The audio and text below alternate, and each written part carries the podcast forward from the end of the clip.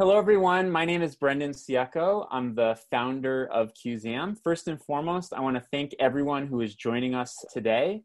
I hope that each and every one of you is staying safe, keeping healthy, and optimistic during these very challenging times that we're facing.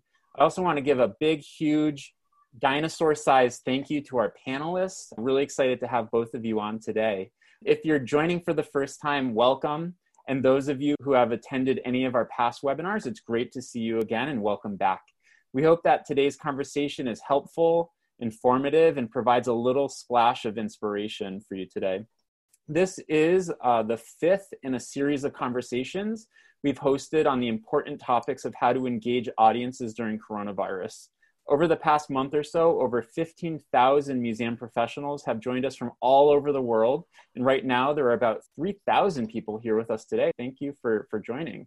The other day, I heard something that really moved me. It was a quote from Oscar Wilde, who once said, We're all in the gutter, but some of us are looking up at the stars. And for me, it mirrored everything that surrounds us today and probably what most of us are feeling right now. It's been difficult these past few weeks, but we must remain positive, creative, and focused. And no question about it, there are new challenges. But in the face of these challenges, there are also new opportunities to connect and to reach and to serve our audiences and our communities and to serve each other. We must keep looking up at the stars. Necessity is the mother of all invention, and great ideas come from many different places and perspectives. It's been truly incredible to watch the museum and cultural community from all around the world come together and share ideas and to support each other. The theme for today's conversation is thinking outside the box to reach audiences inside their homes. And now I'd love to introduce our special guests. In the left corner, we have Sloan MacRae. Sloan is the marketing director of Pittsburgh's Carnegie Museum of Natural History and co host of the museum's podcast. A is for Anthropocene, Living in the Age of Humanity. A professionally produced playwright and children's author, he oversees the museum's marketing, public relations, and digital engagement strategies. Sloan's previous posts include Director of Visitor and Museum Services for Carnegie Museum of Art and Natural History, Managing Director of Shenandoah Conservatory, and Director of Marketing and Communication at Pittsburgh City Theater. He was named a 2019 Pittsburgh Marketing Leader of the Year by American Marketing Association. And Sloan quarantines in Oakmont, Pennsylvania, with his wife, who teaches middle school English, two adorable neurodiverse children, and a rescue mutt. Thanks so much for joining us, Sloan. Thanks. And I love that you updated your bio to say that you don't live in Oakmont, but you quarantine in Oakmont. This is a very socially responsible thing to do. I appreciate it. And then in our in our right corner, we have Caitlin Kearney. Caitlin is the digital strategy and engagement manager at the Field Museum, where she's worked for the past four years. She writes and edits content for the Field's website, including managing the blog, in addition to planning an editorial calendar across departments and maintaining the museum's internal style guide. She's presented at MCN, Museum Computer Network, and Museums and the Web on topics including a dinosaur chatbot and how many publishers your website should really have. Before coming to the field, she was a new media assistant at the National Museum of American History and completed her museum studies degree at the George Washington University. Originally from Maryland and now living in Chicago, she enjoys tending to her community garden plot, historical walking tours, and bad reality TV. Thanks so much for joining us, Caitlin. Yeah, thanks. What's your favorite bad reality TV before we jump into the serious stuff? Well, there are some Bachelor fans out there, but I also have to advocate for 90 Day Fiance. Very cool, very cool. Awesome. And lastly, I'm Brendan Ciecko. I'm the founder of Cuseum, and I'll be your host and moderator for today's discussion. Sloan, let's start for a question for you. In a recent blog published by AAM, you discussed how the Carnegie Museum of Natural History has started to use TikTok and has been doing so with huge success. Tim Pearce, your museum's snail guy, has become a popular personality, entertaining audiences with his snail jokes, his songs, and other lighthearted content. Can you talk a little bit about what prompted you to start using this new channel. What is unique about TikTok versus other social media channels, and how has it allowed you to amplify your reach and impact? The first part I want to answer is what makes TikTok unique, and it's virtually troll free so far, which is such a welcome respite on social media. it seems that the what drives engagement on TikTok and what, what incentivizes it is not the same algorithms on Facebook and Twitter, which can be outrage factories. And it's, it's just very wholesome and devoid of trolls so far. It's, it's, it's great. About a year ago, we filmed a year's worth of snail jokes, or I guess there's some slug jokes in there too, some mollusk jokes with Tim Pearce, who has always had a cult following in Pittsburgh. And if you've seen the TikToks, you'll know why that he's amazing. And you have to use what you have. And one of the reasons we filmed all these jokes with him, and Caitlin, you might have found this as well, is that people often don't know what a natural history museum is. The word history in there really uh, throws people for a loop, and they often think that that the science isn't current. And so we have 22 million objects all of which are part of rich collections that are receiving contemporary research and contemporary discoveries. And that has been for me as a lifelong Pittsburgher for the most of my life. It's it's been one of the untold stories of the museum until I got there as an employee. Just the the breadth of the research that was that was happening. So I wanted to share that with everyone, especially the, our region. And Tim Pearce is a great gateway drug for for for all of that. We filmed these years worth of jokes with him, and they they, they took off on the other channels, but not with the engagement and the reach that we were hoping for and that cult following maintained. And then Aaron Sutherland on my team, who writes most of our social media content, pitched me back in, I think, early 2020 about let's try TikTok again because we had tried some cute animal videos that didn't also didn't quite take off, and we put a, Tim Pearce TikTok out there, and it was well timed because it, it, happened to be Michelle Obama's birthday when this particular one landed, and the, she was the punchline. It was a it was a snail joke about Barack and Michelle Obama, and it went crazy, and it, it got a million views in a really quick amount of time and wow. ever since then there's just been great demand um, if you read the comments you'll see what i mean by it being virtually devoid of trolls people are saying we have to protect tim. This guy is too wholesome for for me. I will take a bullet for you. To which tim oh. replies no take a slug. It's been great. And, and while that's been very lighthearted and also very light, frankly, it's also given us an opportunity to introduce some other content, which isn't as popular on TikTok, but still it's engagement beyond what we have seen before. And so we're able to, I think I, I, said Tim was a gateway drug. We're able to use him as that and then and then feed people some science when they're not looking. And that's been successful. That's really interesting because we've often heard from the museum community that ah, if you have cute cuddly animals, that's a sheer win. But it's interesting to hear you share that that wasn't really landing with your audience. It was all of the mm. cult following eccentric educational aspects and personnel that were working really well. And Caitlin, to take this and run with it a little, a few weeks ago, we were all super excited to see the field dinosaur mascot Sue running around the museum and manning the information booth and up to all kinds of shenanigans. And this was shortly after your Chicago neighbor, the Shedd Aquarium's penguins went viral. And many museums were stumped at how to attract attention without the benefit of living cute, cuddly animals, living collections. Can you talk through the idea a little bit and how it all materialized with Sue running around the museum and taking over your social media channels? Yeah, definitely. We are next door neighbors with Shedd, and we are often very jealous of their cute living collections. I have to give credit to Catherine Urick, who is our social media manager, for coming up with this idea and making it happen. We already had the inflatable T Rex suit in our possession from previous video activities.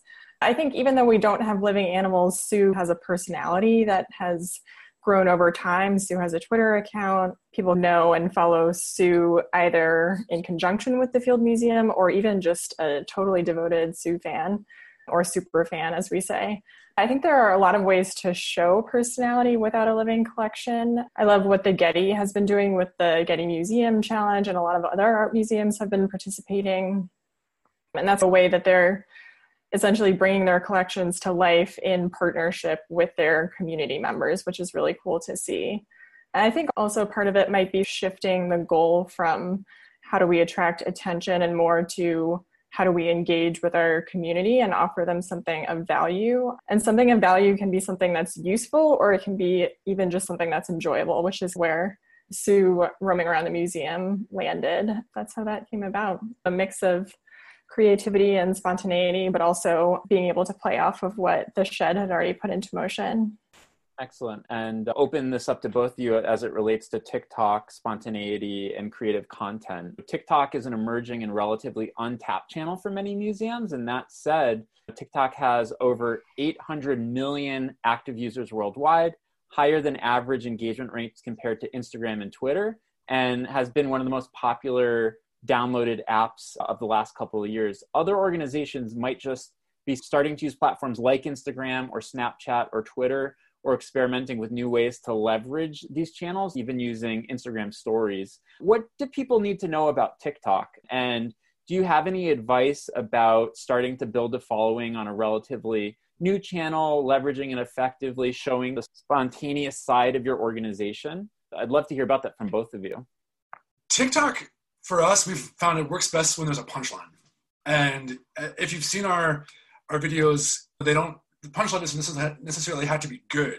Some of Tim's jokes are quite bad, but that's part of the rhythm. And it, it's I think it, it's nice to have. They're so short, but it, it's nice to have that narrative beginning, middle, and an end. It's very satisfying. So if there's there's something to land, I think that that it helps. That's interesting. It sounds like is it a little bit more of a forgiving platform in that your jokes or punchlines don't even need to be that good or funny for things to to go viral or to be effective in reaching visitors and audience? In this case, I think for us, it's the fact that they're not funny is is what's funny. And I think that, like all social media, authenticity is pretty key. And with TikTok, it seems to really be part of the equation. So, so the more authentic I think you are, the more forgiving your your fans will be, and as I said, so far it's really just very good natured. Mm-hmm. Hopefully, I just didn't jinx the entire platform. No, that's all good. And Sloan, can you give a quick little explanation about what TikTok is? I'm realizing that a lot of people in the audience right now maybe are n- not familiar with the platform, it's completely new to them. I do want to mention we will post a link to a, a recent article about how museums are using TikTok, a little bit about what it is for those that would like to read it after. But Sloan, could you share a little bit about what TikTok is? Yeah, I, I want to say it's the fastest growing um, digital platform in terms of, of downloads and subscribers uh, from late 2019 to 2020. I could be wrong about that, but it's it's you know, it was rivaling Spotify, Netflix, things that aren't just strictly social media. But it is a social media platform for short usually musical videos. Most of our stuff is not musical, but most of the the TikTok fair is is musical, and it drives engagement like no other social media channel because if you just browse it, you'll see what I'm saying. But the the amount of say likes per amount of views a video gets are higher virtually on any post versus the other social media channels. Um, the same thing if you look at the comments. We are logging sometimes thousands of comments in a single post, which for us wow. uh, is is is quite new. And then it also invites imitation. It, it, has a lot of internal dialogue. This is funny because I'm a Gen Xer, so I'm probably sounding quite old to uh, a lot of the audience who can describe TikTok better than I can. But the the dialogue between users in a single post is quite nice and encouraging because sometimes it creates imitation. We have people who imitate our Tim Pearce and lip sync hmm. to his jokes and do their own versions, either with split screen or just total recreations. And um, that imitation and response dialogue is, is not unique to us. There's a lot of uh, people who are really good at cultivating that. Great. Caitlin, can you talk a little bit about what your journey has been on the side of online content and social media from a creative and spontaneous standpoint?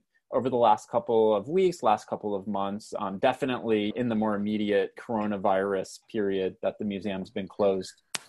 Yeah, that's a good question. We are not on TikTok yet. It's definitely something we have thought about, especially after making the Sue videos and feeling that those were really seemed to match really well in terms of tone to a lot of other things that are happening on TikTok. I think in terms of creativity and spontaneity, this is probably a really hard time to be doing that. I think if you find opportunities, it's great to take them, but at the same time, I'm sure all of us are dealing with the essential urgent information that we need to convey to people and working with the content that we can access from home. We don't necessarily have access to all of the material that we would like to have. And again, engaging with other museums is always a great approach and probably now more than ever. For sure.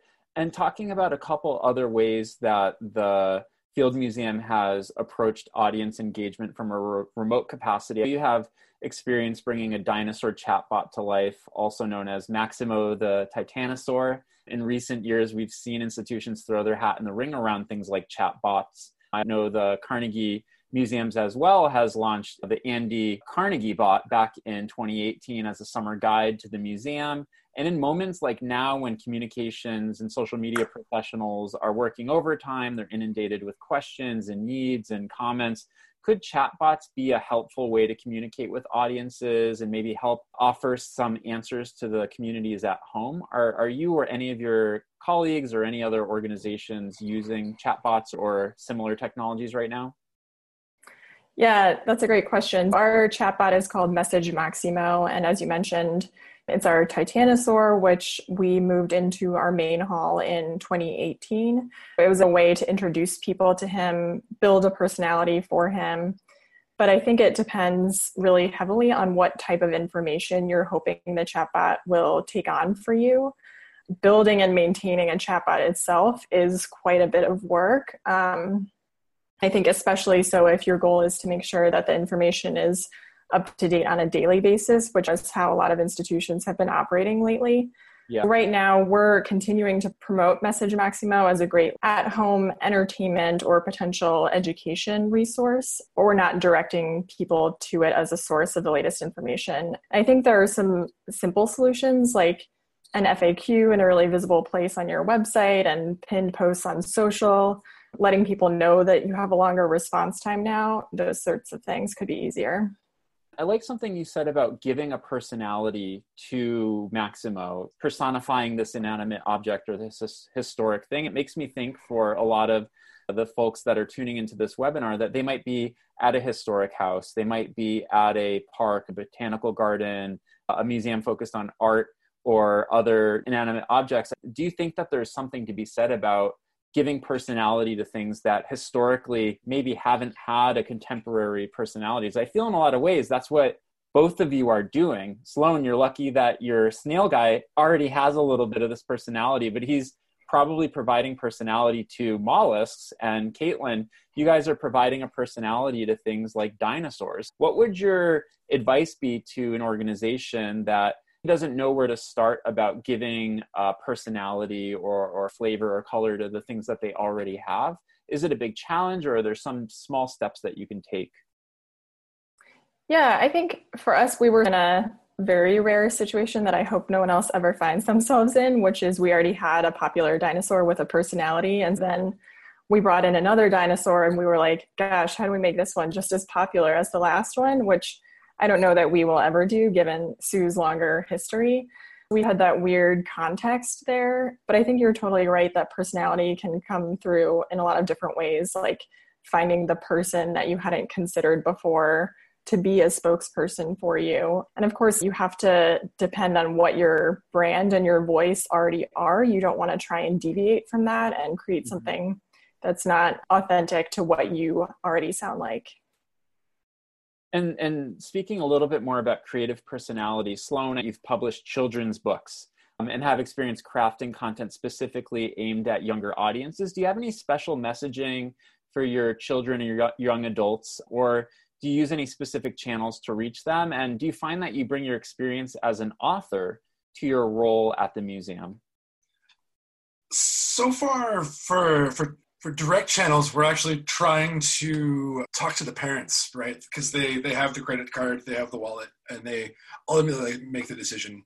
For as far as direct communication, I do want to address something I saw in the comments. A lot of people are talking about how TikTok users are are young, and, and by and large they are Gen Zers, but it is um, getting a lot of parents of Gen Zers these days, especially as they're stuck at home with their Gen Zers. But I think there's a lesson, and I'm, I'm going back to the how do you convey information for children and keep them engaged. I think there's a, a lesson from Pixar that probably anybody can can take is that it might be designed for children, but it really appeals to adults, and especially with with museums of all sorts, there's no age expiration on wonder, right? You can create, say, dinosaur content aimed at kids that will still capture parents. And I think there's a there's a balance of not I really don't like the phrase dumbing it down for children because because um, it's really making it accessible for them to receive.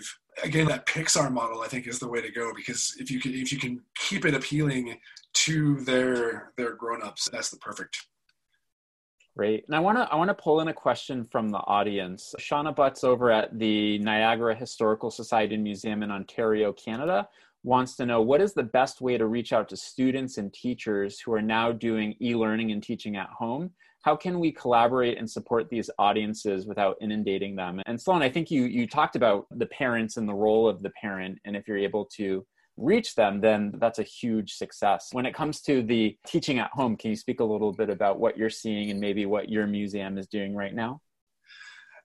Yeah, with the caveat that we're still figuring it out. You know, gotcha. As we have to think everyone um, listening knows that these best practices are emerging right now because we're going from come here physically and experience it to how can we share our expertise with you. And I'm also, as a parent, I'm experiencing this now firsthand because we're still enrolling our kids in their music lessons and even their taekwondo lessons and things like that. And it's no longer passive for the parent right? It's parents now involved in if not at least getting the kid on zoom and ready to go sometimes actively facilitating. Sometimes there's a all right now we're going to give you an assignment. Uh, everyone check back in on zoom in 45 minutes.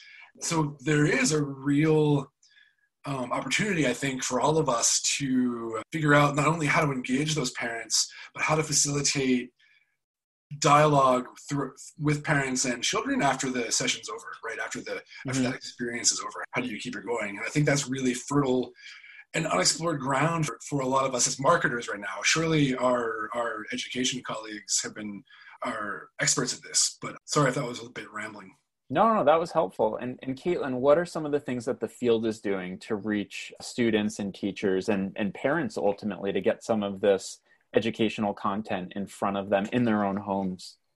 Yeah, we are definitely also still figuring it out. We just last year, as part of a continual update to our website, we added a bunch of learning resources to the site. And since the, the closure, we've been working really closely with staff in our learning center and what they've been doing is super helpful in going through our pre existing learning resources and identifying ways that they might be tailored or adjusted slightly so that as they stand now, they're meant for teachers to use in a classroom setting, but adapting them so that they could be used by parents in a home setting too. That's just the start of where we are. And then I think back to the question of younger audiences and multi generational learning. I think that's totally spot on. And a lot of that is probably happening at home now, too. I think thinking about how non traditional learning resources can be provide a source of learning opportunity in a less formal way. Great. And I have a, another question from the audience. This comes from Caitlin Andres at the Natural History Museum of LA County in California. She wants to know I'd love to hear some discussion around engaging volunteers and docents in this capacity, not just the general museum audiences. Volunteers are an important subset of our larger museum community and benefit both from general offerings and offerings that are tailored to them as a group. This is a question that I have received a lot of emails about, but we haven't had the opportunity to discuss on this webinar. So I'd love to hear how both of your institutions are thinking about that specific segment or group of loyal audience, docents and volunteers. Yeah, I don't know too much about it. It's possible that more is going on in our HR department, which manages that community. We do, we have what we call museum wide emails that go out to staff, and volunteers are all included on those. Since the closure, we've had really robust communication from our CEO personally. He doesn't normally write those types of messages directly to staff, but we've been positioning him as the person um, who represents any updates. And those are going out to all um, staff and volunteers. Sloan, and do you have anything to add about that? So we've talked a lot about segments and how different content is tailored to these different segments. Do, are you guys doing anything differently about volunteers and, and docents right now? Again, we have the appropriate work related channels and supervisor channels to speak directly to, to volunteers and docents. We do notice a lot of volunteer and docent engagement on social media. This isn't quantified, this is anecdotal, this is just people who whose names I recognize. I, I do notice a pretty engaged base on all of our channels. And that's a nice thing about social media is that we're talking about TikTok being young, and there's all there's so many jokes about Facebook being skewing a little older. Mm-hmm. It's a microcosm anyway, which means that, that if our volunteers want to engage, they can use social media and, and find us there. We all, I, also, I should also say that Tim Pearce, our mollusk guy, has about a half dozen volunteers who work directly for him, and they're very proud of him. They share his his social media celebrity. That's a model that, that works throughout our collection departments. There's a lot of volunteers who aren't just visitor facing, who are also pretty engaged at all levels in the museum and, and respond, if not on social media, then they follow the newsletters, they follow the earned media. I think there is an opportunity, especially if you're shut down, to think strategically how to keep those folks engaged because you're going to need them when you reopen. They are perhaps our best ambassadors. This is, might be a good time to generate the word of mouth that they can help us generate while we're closed. That's great. And I, and I want to pull in a comment. I'm, I'm monitoring the chat right now. Uh, Brianna Sadler said that we're having weekly Zoom meetings with all of our volunteers, going through presentations, having general conversations, and asking them to lead the Zoom meetings. I find that to be a really fascinating way of engaging the volunteer community. And also, I'm seeing from another person on the webinar right now that they're doing a volunteer appreciation month blog post by volunteers and a surprise video for them seems like this community is full of a lot of different ideas about engaging the audience and, and each organization is going to have a slightly different flavor but we all acknowledge that it's an important thing to, to take into account we've been talking a lot about new channels, including TikTok and chatbots, as a mean to reach audiences. However, these can pose some challenges, or at least perceived challenges, in regards to reach and accessibility towards people that have less access to the internet or aren't as tech savvy. What do you think about revamping use of old school channels to reach your audiences during this time, or do you think that it's a non issue based on some of the research you're seeing or some of the, the engagement stats that you have access to? I, I don't want to underplay the seriousness of people who right now are very vulnerable in our in our society because they don't have access and because we are now a remote society that digital access is a necessity. And i don't mean to downplay that but social media phones internet are are far and away the the most accessible way to reach people. Um, this isn't quite apples to apples. And we we joked about this during our talk before in preparation for this webinar, but it is time for the Colleen Dilenschneider name drop. Last year, she released a study that looked at how people make their decisions, their pre visit decision, how they reach their decision, what platform they use, and it's broken down by income demographics. And far and away, web, social media, and mobile web are by far the most accessible for every income demographic. And then when you look at more traditional channels, that's when it, it skews a little actually wealthier, if anything.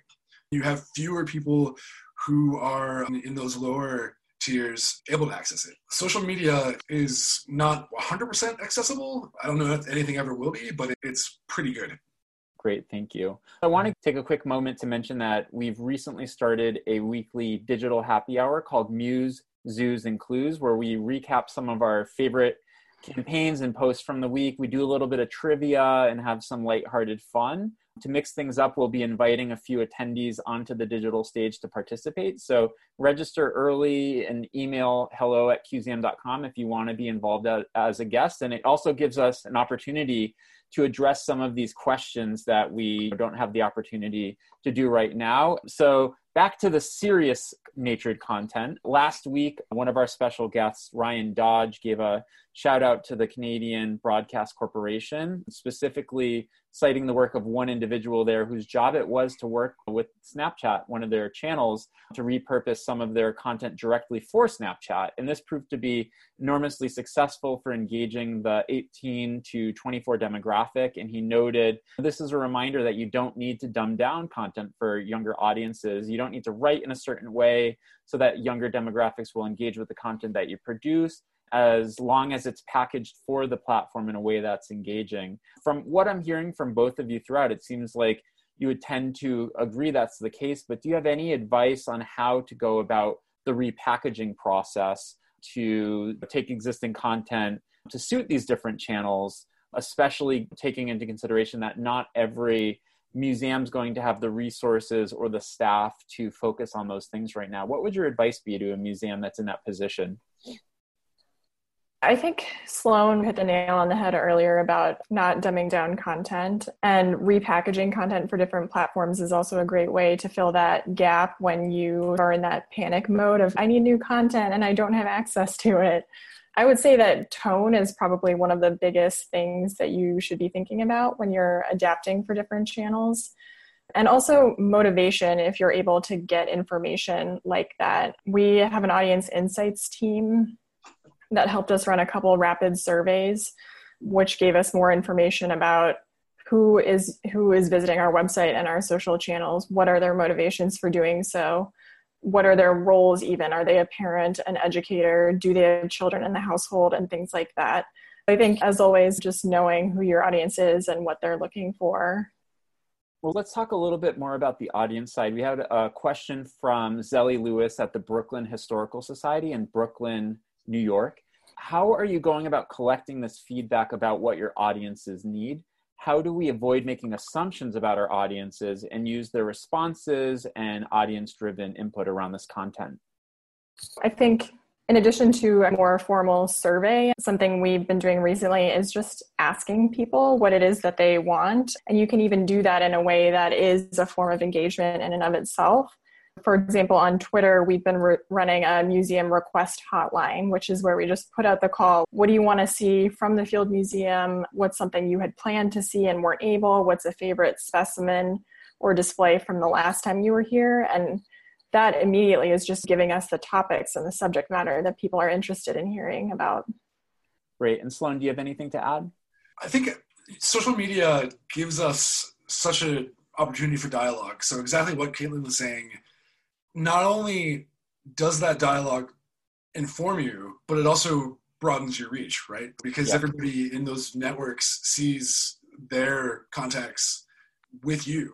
It's it's a good time to exploit all those channels for what they're worth. We have identified our audience as four culture segments that and it was looking at how they like to receive information and what they like their experience to be. And it's not necessarily museum goers versus non-museum goers. It assumes they're all part of our fans anyway. It's just how they like to receive content from us. And what we've observed is some people prefer Facebook. Some people are passive and want a testimonial. So they wait until someone on Facebook in their network comments or, or shares and then they chime in some people think Facebook is yesterday, and so they're more likely to be on Twitter or Instagram. There's definitely a different entryway for each of those people, and, and it takes a lot of work, but you have to um, customize the, the offering for, for each one of those segments. I think that right now they're dying for content on their screens and they're dying to engage with us it's it's a really fertile time to send out surveys and engage in simple like, like the Q and A that Caitlin uh, mentioned. I think that's a great idea. It's it's the time is now for that. I think it'll, it'll tell us a lot. Excellent. I have a question for both of you. More recently, we've been discussing the topic of hybrid membership and visitor engagement models. It's being discussed amongst those, especially working in museum membership and development departments. This idea that museums will need to consider benefits to their members, not only involving the in person, real world benefits, events, and interactions, but also the digital ones.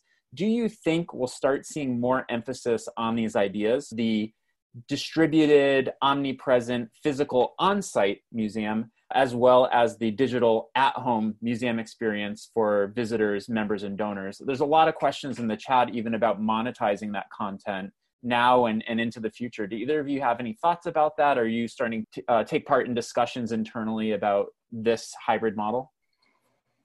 It's definitely something we're thinking about and have not figured out yet. We're not quite at the monetization conversation, but certainly the how do we provide special interest or smaller audiences with unique experiences, um, especially ones that used to be physical events in the building.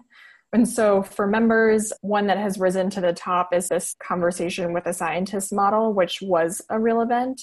And then at the same time, we were hearing from our learning center, oh, we want to do our Meet a Scientist program virtually also. Pretty much the same exact format, different audiences, maybe a different setup in terms of is it live, is it pre recorded, yeah. is an educator facilitating.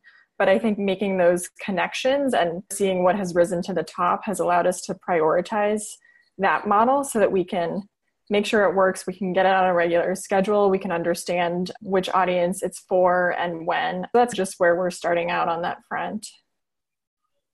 Great. So you're at the first few steps of a very long, exciting journey in that regard. Yes. Sloan, how, how about you guys over at Carnegie? Uh, it's a very similar situation. In fact, there were immediately before this, I think I was on two Zoom meetings with different departments about this very subject. Um, I think that now is a good time to try this out because people, I think, are going to be by and large forgiving. They're going to allow us to pilot different things. Also, the fact that right now, most of us are probably offering them for free because we haven't figured out the monetization um, model yet. It's a good time to to gather that intelligence and to fail with very little risk compared to when our reputations are perhaps more on the line. But I do also think that some kind of hybrid is inevitable. If you look at every again, Colleen Dilenschneider, I'm dropping her name again. Um, she's been doing really great work on when are people going to feel comfortable returning to museums and cultural experiences. She has different samples per region, and it's really insightful. And bad news is that most people seem to say when there's a vaccine, which is, is yeah. for a long time. Who knows what the new normal will look like, but it probably will require a hybrid of, of actual and and virtual experiences and right now we're also creating the expectation during these next couple months on the horizon that, that we can offer those. So we're actively training people to expect those experiences in the meantime. I think it's inevitable. Thank you. Yeah we've been talking a lot about this the reality the new normal of what happens when people start to slowly make their way back to museums and cultural attractions and cultural venues, knowing that it's going to be imperative that there are these assurances made about just about everything the safety, the social distancing, that your touch screens have been cleaned, or maybe they don't even exist. Maybe the digital kiosks don't exist as an added comfort, that there are more touchless, frictionless realities and ways for people to engage with your content. And I think more importantly, the vocalization or the communication of that reality to people so that you are reducing any possibility of risk. You're giving them comfort that when they return, they know it's a safe place for them and that you've taken all necessary precautions. We've been mostly talking about the remote digital experience today, but I think that it's more important to start sooner on this path, knowing that, yeah, people are going to physically return. There's going to be a hybrid, and a lot of consideration needs to go um, into that. It's a brave new world. It's a really interesting time to reimagine and of what we've all been hoping for from at some organizations for what these experiences look like. And I want to bring in a question from outside of the museum and cultural community that I was looped into a couple days ago with Scott Kirsner um, who's a journalist at the Boston Globe, who was pinging Sebastian Smee, who's a Pulitzer Prize winning journalist at the Washington Post. And I got looped into all of this. And he wanted to know, and keep in mind, he's not a museum professional. He's not watching the museum news the way uh, a lot of us are. Are museums doing any special live tours with Facebook Live or Zoom while they're closed, curator led conversations with a scientist. I know, Caitlin, you mentioned, um, with the ability for audiences to ask questions on the fly, but moreover, where participants could either donate or buy tickets to the virtual event. And there's all kinds of virtual and remote content that are available for people. A lot of it isn't real time based on the reality that the venues are physically closed. But I think hearing this from someone outside of the field, that as a person who wants to support the institution, wants to engage with the content, also wants to know how they can give you money or pay what they want or make a donation, I thought was really fascinating to think about. And again, a lot of people have been asking this. I'm, I'm curious if either of you have been seeing any live tours that have caught your attention recently or ones where they're asking for some financial consideration. Yeah, I think I saw someone mention in the comments that a couple of zoos have been doing a great job with this, and I think that's 100% true. I think for us, we have had a hard time uh, walking the line of giving people access to the physical building while it's closed and being clear about who our essential workers are because we don't have people who care for live animals. So I think that understanding is much more implicit if you do have live animals. We haven't gotten to the point of being in the building, seeing the spaces, but I think it's possible as time goes on, and I think we'll be at a point where our exhibition staff will need to be back in the building working to actually build exhibitions. It's definitely something we're we're considering down the line, but probably not immediately. Great. And Sloan, do you have any thoughts on that? Yeah, again, similarly, we are very um, strict on who we are deeming essential personnel right now. Unfortunately, for this offering, that's not anybody who has the, the skills to to take a camera through the museum and offer a virtual tour. I think going forward, we will have to figure that out. And again, I think that a lot of museums when we return to when we emerge into whatever the new normal is i think it'll probably be standard operating procedure to create more virtual tours because Absolutely. they're certainly in demand right now Absolutely. And one thing that I caught wind of a couple days ago, and then I saw the New York Times did an article about this morning, was that there are even museums right now that are introducing telepresence robots to give people remote access to their museums. The Hastings Contemporary over in England was one that's doing this, and we were joking about this before the webinar that just get a Roomba, your little robotic vacuum cleaner, attach a little uh, broomstick to it, and put an iPad on it, and there you go. You got your makeshift telepresence museum tour guide. But all kidding aside, we're hearing a lot of the same things right now about this being a consideration, a very serious consideration today, but also something that will be phased in more permanently as part of the hybrid model. But it is exciting to see that there is a huge interest from the public for this content during times like these, because it is in times like these that museums and their culture and their educational content can provide you with those comforts in this really challenging time. Could, if I um, could add, um, please. It, this just occurred to me. It might someday prove to be a, a boon for accessibility, right? It absolutely have, is. Absolutely. people with with um, compromised immune systems, with sensory sensitivities. This could be a great accommodation. Begins to to be part of the the standard offering. Absolutely, I'm really happy you made that point, Sloan. We only have about eight minutes, and I want to do a little bit of rapid fire Q and A before going to our big, beefy closing questions and closing notes. So I grabbed a couple questions from the audience specific to TikTok that I think would be really easy to answer in less than a couple of words, or feel free to elaborate if necessary. Josh Human at the Power Plant Contemporary Art Museum in Toronto, Ontario, wants to know how costly is it to create a video for TikTok or any platform for that matter? I'd love to hear how much is it costing your organization, Sloan, to create TikTok content? And Caitlin, how costly is it to create the content that you're doing with, for Sue? Right now it's it's it's fairly minimal because you know it's it's staff time and it's it's an iphone right? So it's it's it's pretty minimal. That's great. Caitlin how about you guys? Yeah same for us. We have basically one and a half people me being the half dedicated to producing social content. So it really comes down to staff time Excellent. And it seems like there's not a huge difference between the amount of time to create a TikTok video versus an Instagram video or anything of the. It just comes down to staff time. Um, not a lot of additional expenses related to it. So that's all great news to hear. Which um, I would um, add briefly, just that staff time is is also really important as a consideration in terms sure. of all your other priorities and things like well, that. Let's even let's even riff on that for a quick second. How much time is it taking to produce one of these 30 second, one minute, 90 second videos? Is it taking a week? Is it taking a day? Is it taking an hour? That's a great question. I don't know exactly. I would say it's probably about an afternoon physically filming on an iPhone. We also have a stabilizer, which is really helpful.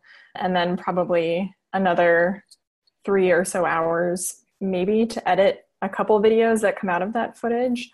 So yeah, that's that would be my estimate. Okay. So it sounds like a couple hours per video produced. Does that sound yeah. about right? Yeah. Okay. That's that's not bad at all. Alex Miller wants to know how can we utilize formats like TikTok while maintaining our academic voice? TikTok might not be the right medium for that. As I said earlier, it might it might just be a gateway drug that, that attracts a lot of people to your brand and gives them the bare minimum of the academic voice. And those people who are ready to to receive deeper content can engage with you elsewhere.